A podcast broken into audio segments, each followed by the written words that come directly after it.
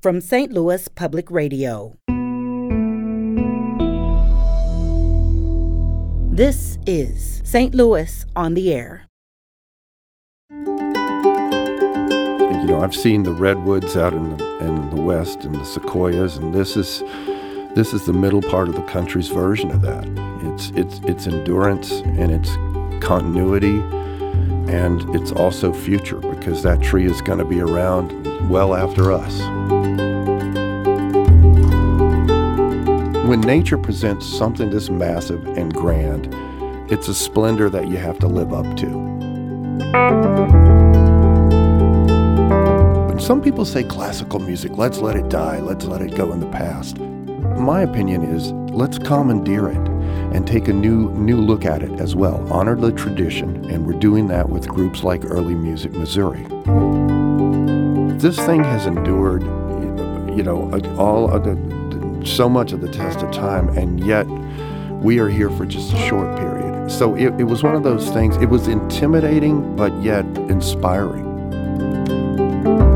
This is St. Louis on the Air. I'm Jonathan Ahl.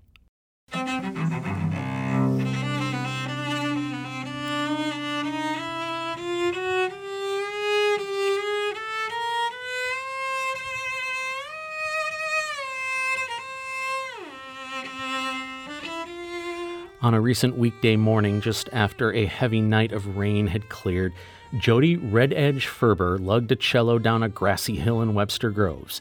Her friend and fellow musician Walter Parks unfolded a chair for her, situating it beneath an enormous, centuries old oak tree, and then Ferber began playing. She found that the natural amphitheater tucked between a quiet neighborhood street and a local park provided excellent inspiration for some freestyle playing. I mean, I have to tell you, I, I, I don't think I can ever think of a time in my life when I've played this close to a babbling brook before. I don't think I don't think ever. It's it's it's it's like white noise. It's strangely calming and relaxing. Like you can kind of tap into that.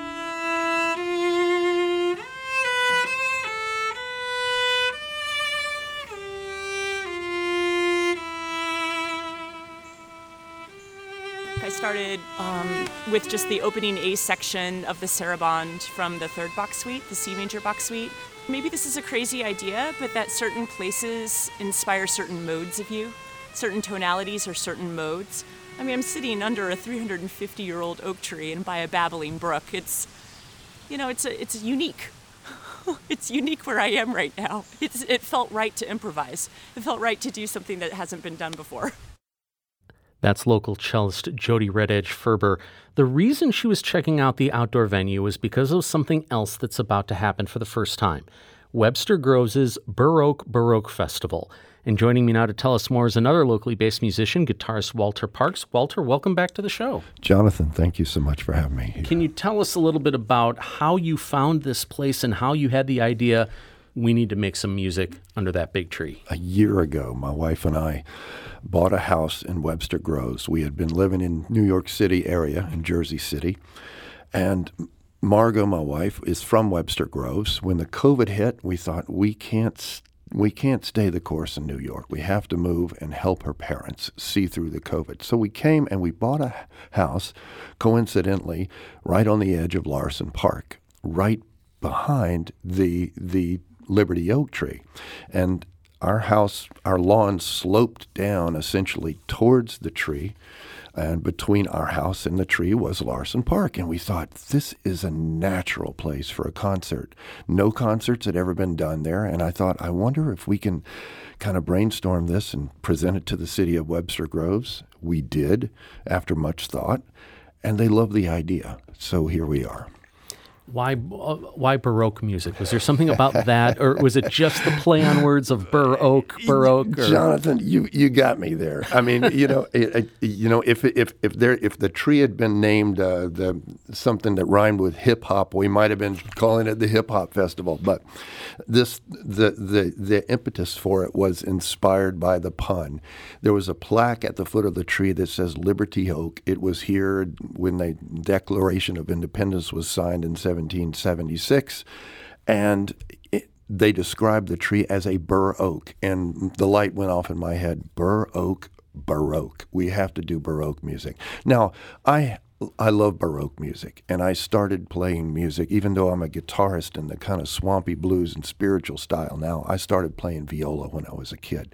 So I've loved Baroque music all my life, but never played it professionally.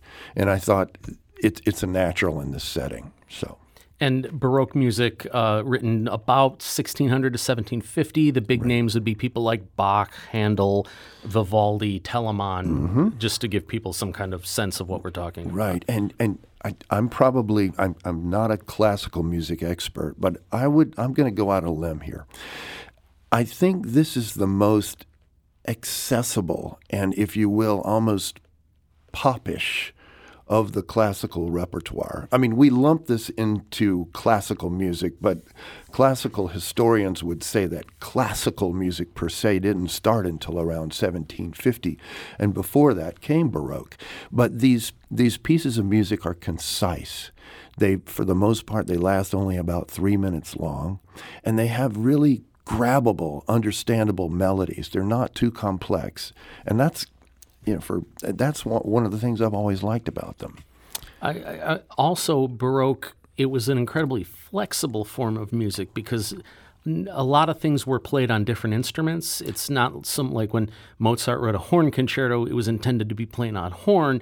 But when Telemann wrote something, it was played by two of whatever you had. Yeah, there was a lot more flexibility to it, and and it also uh, had uh, elements of improvisation, as we heard uh, from Jody speak about. I wonder if that also kind of plays to a natural surrounding, having music that maybe is a little less rulesy.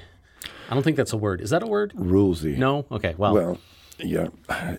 Well, we'll take it. It's fine. Um, I I was surprised. I learned when in, in presenting this concert and putting it together that there was this improvisational aspect. So, you know, this this is new to me. And one of our dancers, uh, Julia Bengtsson, who's from Sweden but now lives in New York, said that she, at the very tail end of our performance next Friday night, she wants to do an improv an improv dance over one of these little repeating loops. So what what you're in, what you've inspired me to think about right now, there is some contemporary similarity in a way to a lot of these these baroque improvs are done over four chord or four note melody loops and they just keep looping the same the same bass line and then the musicians play and uh, just sort of make it up on the spot in a sense right there and I never knew that about Baroque music, but that's that's going to be our finale, as, as a matter of fact.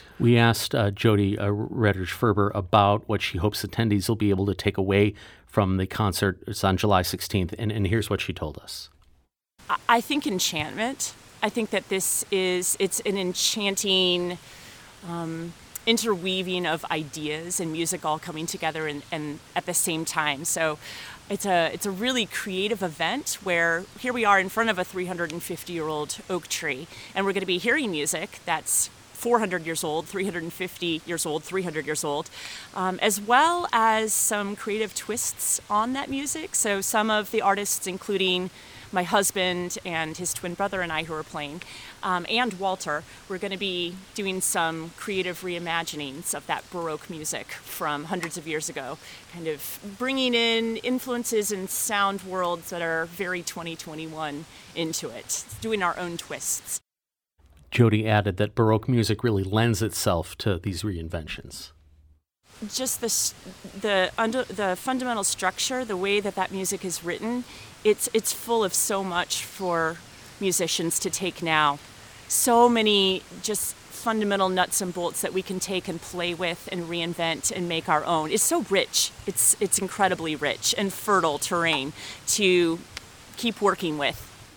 Walter, what I'm hearing there is that there's beauty and complexity and simplicity. Yeah, that's what I'm hearing from that.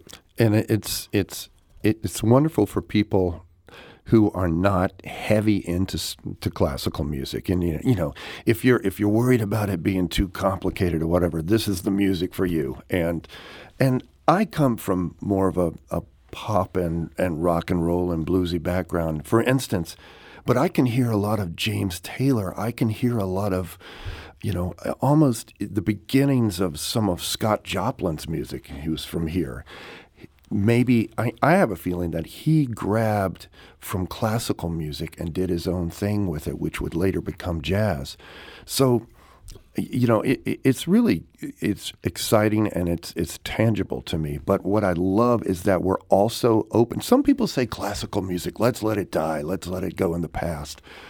But we're also my my opinion is let's commandeer it and take a new new look at it as well. Honor the tradition, and we're doing that with groups like Early Music Missouri, playing lutes and theorbos and that kind of thing. But we're also taking the the, the dancers from Webster University are interpreting versions, modern electronic versions of Baroque music done by William Orbit, who produced Madonna. So we're taking you from lutes to the producer of Madonna. And, you know, through local and talent all over the country, we're interpreting this ancient uh, music form. I want to talk about the dancers because that I find that incredibly intriguing. How did you decide to add a dance element to a music concert? Well, uh, first of all, I'm, I'm going to answer your question honestly. And I think that if music, live music is to survive, it needs to have a visual component to it. Um, we're in competition with cell phones. We're in competition with you know big movie screens and so on. So I think the dance component gives a survival aspect to live music, especially classical music. Some could say that's pandering to it. Just stick with the, the tradition and the purity of it. But Baroque dance was an integral part of Baroque music and that whole period. So what Julia uh, Bengtsson is doing is she's taking Baroque dance gestures and Baroque dance poses and reimagining them in a contemporary way.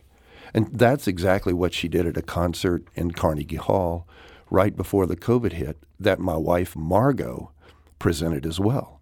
So we have got three musicians who were at Carnegie Hall just before the COVID hit that we produced in, in Weill Hall in Carnegie. So this is some pretty impressive talent. Well, and a lot of those uh, Baroque pieces of music, um, they have the names of the movements are the names of dances like minuet or saraband or yeah. waltz or things like that. So, so it, it, it really even when maybe the dance element isn't as common because we hear the music more, right. it was written at least informed by dance. And probably, you know what, you you may know more about it than me on this, but I, it seems like these things were written to be dances. You're listening to St. Louis on the Air. I'm Jonathan Ahl in for Sarah Fenske. We're speaking with Walter Parks, uh, who is behind the Webster Groves Burr Oak Baroque Festival, which is on July 16th under a beautiful old tree in Webster Groves. Um, I want to hear from our cellist one more time. Uh, we uh, earlier we heard Jody uh, talk about a reinvention of Baroque music, and and here's Jody again with just a fantastic example. This is the Courante movement from the third Bach suite, the suite for solo cello in C major. And although you're just hearing me right now, when we perform it at Burr Oak Baroque, there will also be a drummer playing with me and my husband on trombone. And we've we're doing a creative reimagining of this uh, where it's in an Afro-Cuban style, Afro-Cuban rhythm, which uh, basically means that we're mining the cross rhythm out of this. Um, So it's a two against three feel. And the drummer's going to keep messing around, whether he kind of um, accentuates a two beat or if he's going to accentuate a three beat. And uh, it makes it, I mean, this is really fun to play on solo cello. And it's even more enormously fun to play with the drums and a challenge for me. So this is the Courante.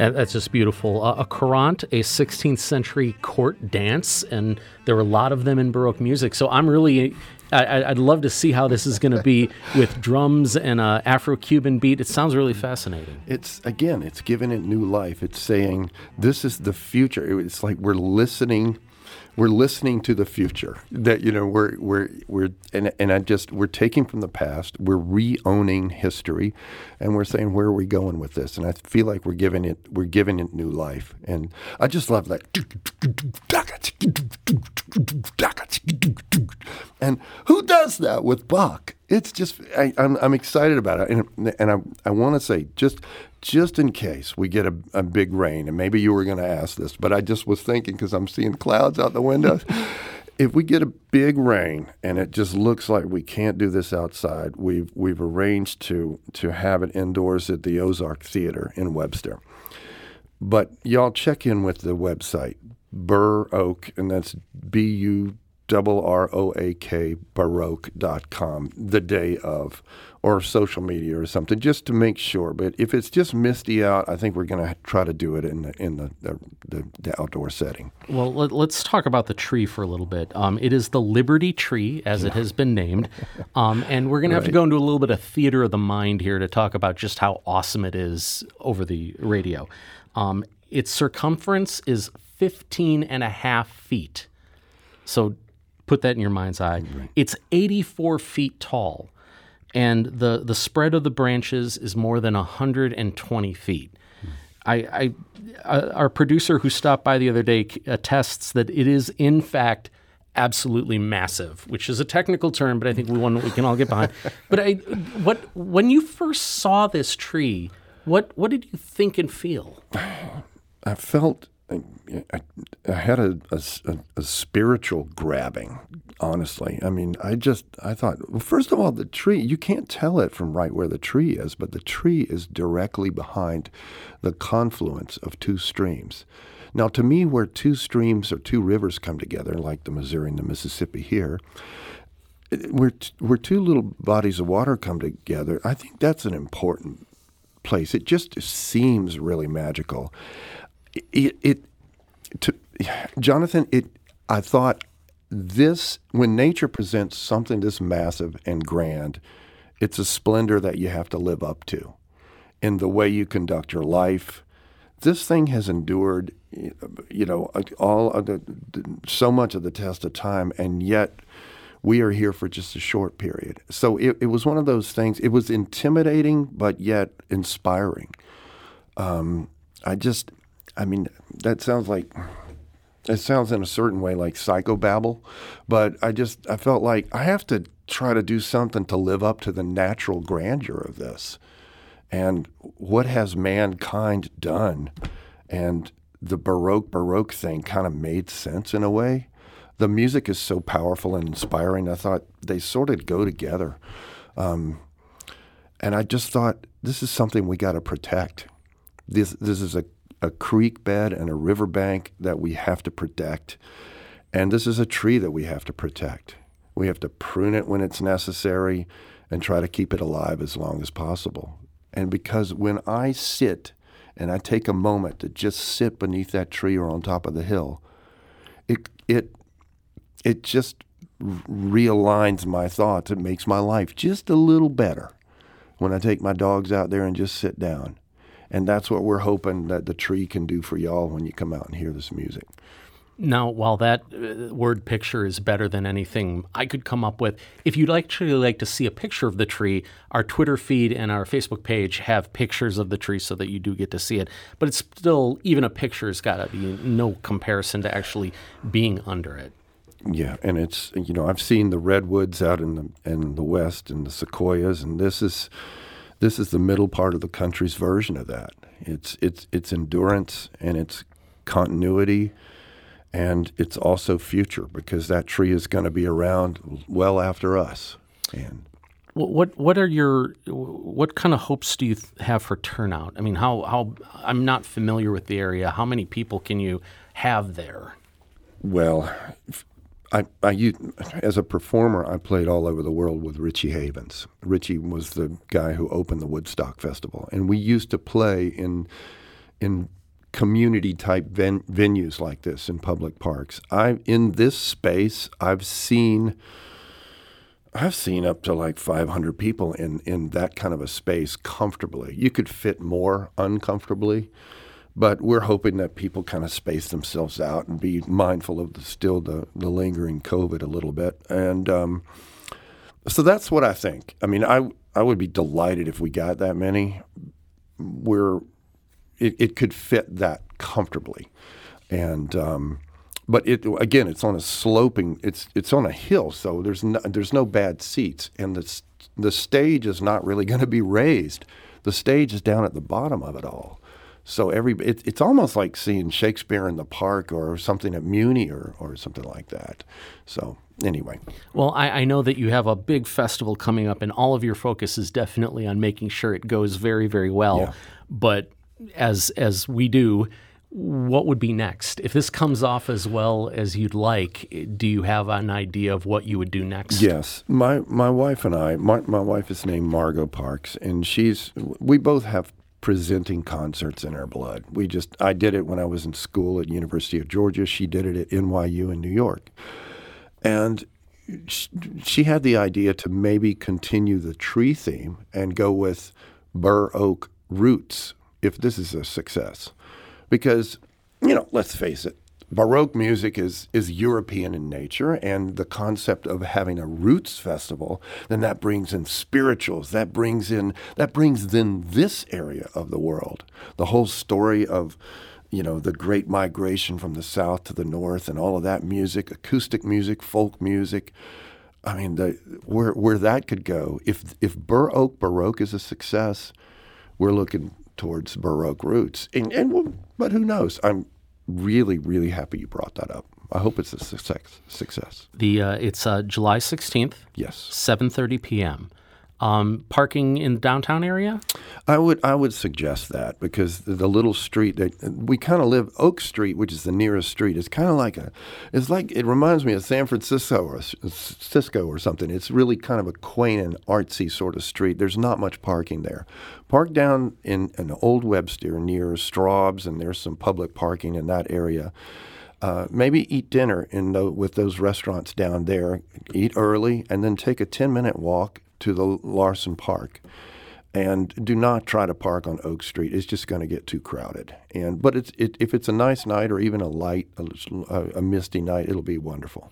And uh, encourage people to pack a picnic basket. Picnic and please bring some mosquito repellent or insect repellent. Um, picnic, bring something to drink, whatever you want. Um, and uh, and a mat maybe, and in case if the if the ground is a little bit damp, you know, bring a little blanket or something like that as well. Is or, there is there any mindset you'd like people to come with? Wow, that's that is great, and I, I would just like them to be willing to to turn off their cell phones and be open. Be open to to to surprise be open to what the tree can give them. And I'm not talking about tree hugger type stuff. I'm talking about the tree. If if you stare at something long enough, you're going to see things in it that you never saw in that first glance. And I promise you, that tree and that setting and this Baroque music will provide you something that that is an inspiration and will make in a short hour visit or a two hour visit your life better in a small way. Be open to just taking in nature and taking in this marvelous art and um, and being grateful for St. Louis Public Radio.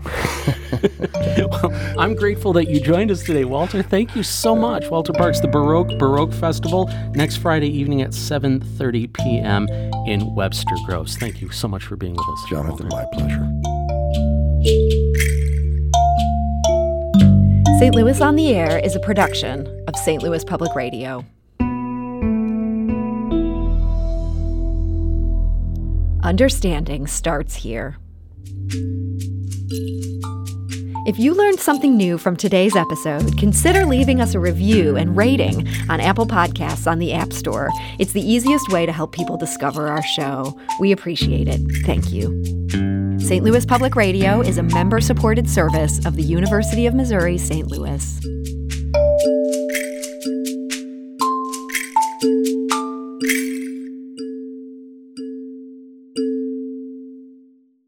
Support comes from the Missouri Forest Products Association. Missouri produces wood pallets, railroad ties, white oak barrels, hardwood floors, and more. Details on the variety of products made in the state are at choosewood.com.